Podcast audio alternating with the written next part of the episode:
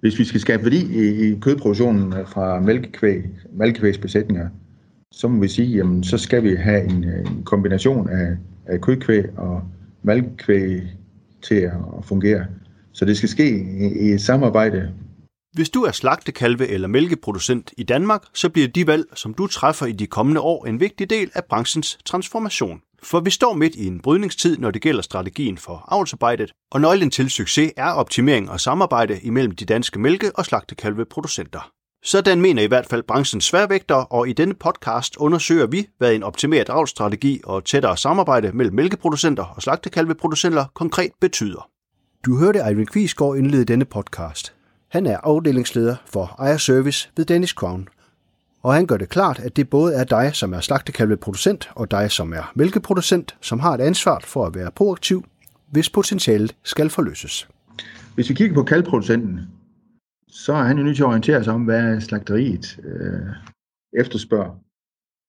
Og samtidig med, så er han jo også nødt til at se og forstå, hvad det er, slagteriet siger om, hvilke muligheder er der ind i det her marked. Hvad er det for nogle forbrugerpræferencer, der er?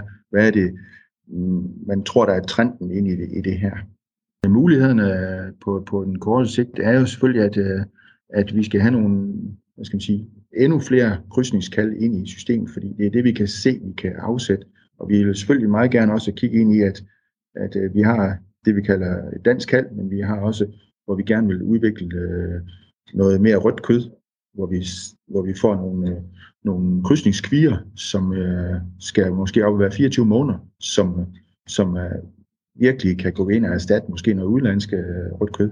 Ja, mælkeprocenten skal selvfølgelig være opmærksom på, hvad er det, hvad er det øh, slagtkaldproducenterne efterspørger, uanset om det er kvier, eller om det er øh, ungtyr eller kalde, eller hvad man skal kalde det. Så er det selvfølgelig vigtigt, at han orienterer sig om, hvad, hvad har de her interesse. Og, og, og, og det betyder selvfølgelig alt andet lige, jamen hvis han ved, at øh, slagtkaldproducenterne gerne vil i den her retning, jamen så skal han selvfølgelig ind og have det til at passe ind i hans avlstrategi, og så se på, hvordan producerer jeg den her type kalde til mig selv, og hvordan producerer jeg den her type kalde til, til slagtkaldproducenten. Og, og, og hvis det er i forhold til slagtkaldproducenten, så må vi sige, jamen så skal han selvfølgelig i, i gang med hans avlsrådgiver og finde ud af, hvordan laver man det her med at finde de rigtige krydsningskalde. Og det synspunkt deler Pernille Hårgaard Jensen, som er avlsfaglig projektleder ved Viking Danmark. Hun har mange års erfaring med strategisk rådgivning af mælkeproducenter, og hun forklarer, hvordan hun allerede nu oplever en ny dagsorden på mange virksomheder. Førhen var det, har det ikke været har det ikke været almindeligt, at man som sådan tog stilling til, hvad skulle kalven, når den blev hentet øh, af handelsmanden eller af den kalveproducent, som, som fede kalv, hvor vi jo helt sikkert, vi ved jo godt, at der er rigtig meget at hente i et samarbejde, og vi ved også godt, at man som mælkeproducent kan, kan levere et meget mere nuanceret produkt. Øhm, der har været sket rigtig meget i forhold til strategi øh, de sidste mange år, hvor man bare for, for 5-10 år siden, jamen der synes man, at man, at man prøvede grænser af, hvis man brugte 10% kønssorteret sæd øh, på sin malkekør. Øh, men vi har jo slet ikke, vi har slet ikke nået det niveau, som man kan nå i forhold til at udnytte vores, vores potentiale. Og det er blandt andet ved at lave en, en, et øget samarbejde med sine uh. Øh, Pernille Hågaard Jensen gør det klart, at de danske mælkeproducenter står ved en skillevej, og at gøre, som man plejer, er ikke længere en garanti for noget som helst. Hvis ikke man har hørt, at der er blevet råbt og skrejet om, at der skal tage stilling til din, øh, din opdrætsstrategi, øh, det har vi haft rigtig hårdt fokus på siden 2018. Øh, hvis man endnu ikke har taget stilling til det, så øh, kan man helt sikkert forvente at blive kontaktet af sin avlsrådgiver øh, og blive konfronteret med, at man står over for den her skillevej, hvor man skal tage stilling til, øh, hvad vej vil du gå. For én ting er helt sikkert. Konventionel jersi malkerasse sæd, det er ikke fremtiden. Det er ikke en del af fremtiden. Med det en mente, så forlader vi her Viking og Pernille Hårgaard Jensen for at besøge to landmænd, som er begyndt at gøre tingene anderledes. Vores første stop er hos mælkeproducent Morten Wenzel, som har mælkeproduktion med Holstein. Morten fik et nyt syn på inseminering for flere år siden, og for ham var kickstarteren et ønske om lettere kælvinger.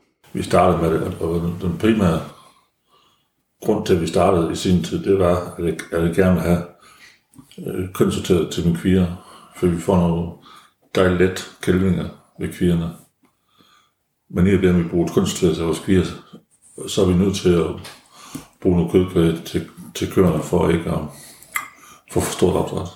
Men det er så klart, det er så udvikler sig, og vi optimerer mere på det og finjusterer det mere hen ad vejen. Vores næste stop er Kjærgården, hvor man blandt andet har en slagtekalveproduktion, og her er man også glad for, at der hos mælkeproducenterne er nye boller under suppen.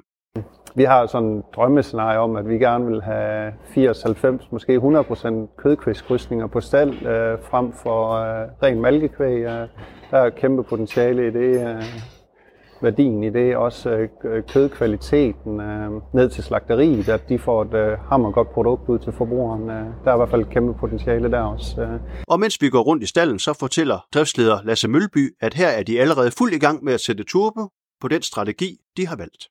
Øh, om et år, så tror jeg, at vi er 60, måske 70 procent krydsninger, vi sætter ind i stedet for i dag, hvor vi er på 35 procent. Så det er jo tilvæksten, det er jo nettotilvæksten, det er det, vi bliver afregnet for. Øh, og der ved vi jo, at øh, den er rigtig god i dag, og Chevrolet, den er, den er også god. Øh, Angus, den ved man ikke ret meget om, for der er ikke blevet brugt ret meget af den. Øh. Men vi er nødt til at, vi er nødt til at skal have insemineret nogle køer med det, for at vi kan blive klogere på det. Øh. Vi kan ikke bare gøre, ligesom vi plejer. Så hvis vi vil have en... Øh, vi skal jo helst have en virksomhed, der, er, altså, der også kan være med i fremtiden. Så vi er nødt til at lære noget nyt, og et af potentialerne, det er i hvert fald, at vi skal lave kødkvægskrydsninger.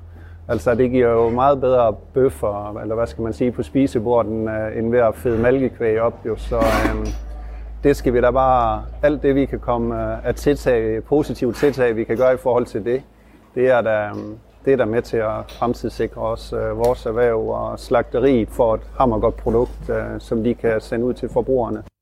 Vi har nu set, at ude i det danske landbrug er der mod til at lægge en strategi og gå nye veje.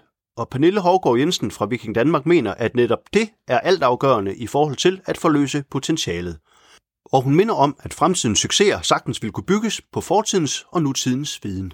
Noget af det, som vi i Viking Danmark fokuserer rigtig meget på øh, omkring øh, det her samarbejde mellem slagtekalvproducenter og mælkeproducenter, det er forventningsafstemningen, og det er øh, bevidstheden om, hvad er det for nogle egenskaber, der har betydning for den enkelte. Øh, og der har det jo været rigtig spændende at følge den, øh, den udvikling, som, øh, som krydsningsindekset har haft. Øh, vi har altså at gøre med et indeks med nogle nuancer og facetter, som, som der er ingen andre lande i verden, som, som formår at lave. Pernille Hovgaard Jensen forklarer, hvorfor den helt konkrete dialog mellem de to samarbejdspartnere, mælkeproducenterne og kalveproducenterne, er så vigtig at have de her, den her forventningsafstemning i, øh, i baghovedet omkring, hvad er det, at min, øh, min slagkaldproducent eller min aftager øh, ønsker, og hvad er det, der er vigtigt for mig. Øh, for nogle besætninger vil det være den afregning, den færre afregning, som man laver i DMS afregningsmodul, øh, at det vil være den, der er den vigtigste, at den enkelte kald skal give den højst mulige værdi. For andre besætninger, der vil det være helt enormt vigtigt, at man øh, får en, en kældning, som er så uproblematisk som muligt, og holder fokus på, at det er, det er kons øh, gode start på den efterfølgende laktation. At det er det, der er prioriteret. Og så vil man, så vil man godt kunne tåle at, at få en lidt lavere afregning. Som avlsfaglig projektleder er Pernille Hårgaard Jensen godt klar over, at det at udvikle og implementere den helt rigtige strategi ikke altid er lige let. Men det er en nødvendighed for at drive et godt og fremtidssikret landbrug. Hver gang der er en dør, der lukker sig, så skulle man gerne være i stand til at finde mindst en og gerne to nye døre, som åbner sig. Øh, og derfor så vil jeg glæde mig til, som, øh, som strateg og som statistiker, at sige, at når vi, når vi lukker det her, den her mulighed for at, øh, at bare sige, at en kald er en kald, jamen så åbner vi for muligheden for avlsfremgangen. Vi åbner for muligheden for, for selektion blandt dine hunddyr, og vi åbner om, om bevidstheden om det strategiske valg. Og det strategiske valg er dit, men du står ikke alene med opgaven. Denne podcast udspringer af anbefalinger i Taskforce Kalve, og du kan læse mere om Taskforce Kalve på Landbrugsinfo, hvor du også kan blive klogere på, hvem der kan hjælpe dig. Bag anbefalingerne i Taskforce Kalve står LRF Kvæg, Danish Crown og DLBR, en række dyrlæger og forskere, Viking og Sikkes. Tak fordi du lyttede med.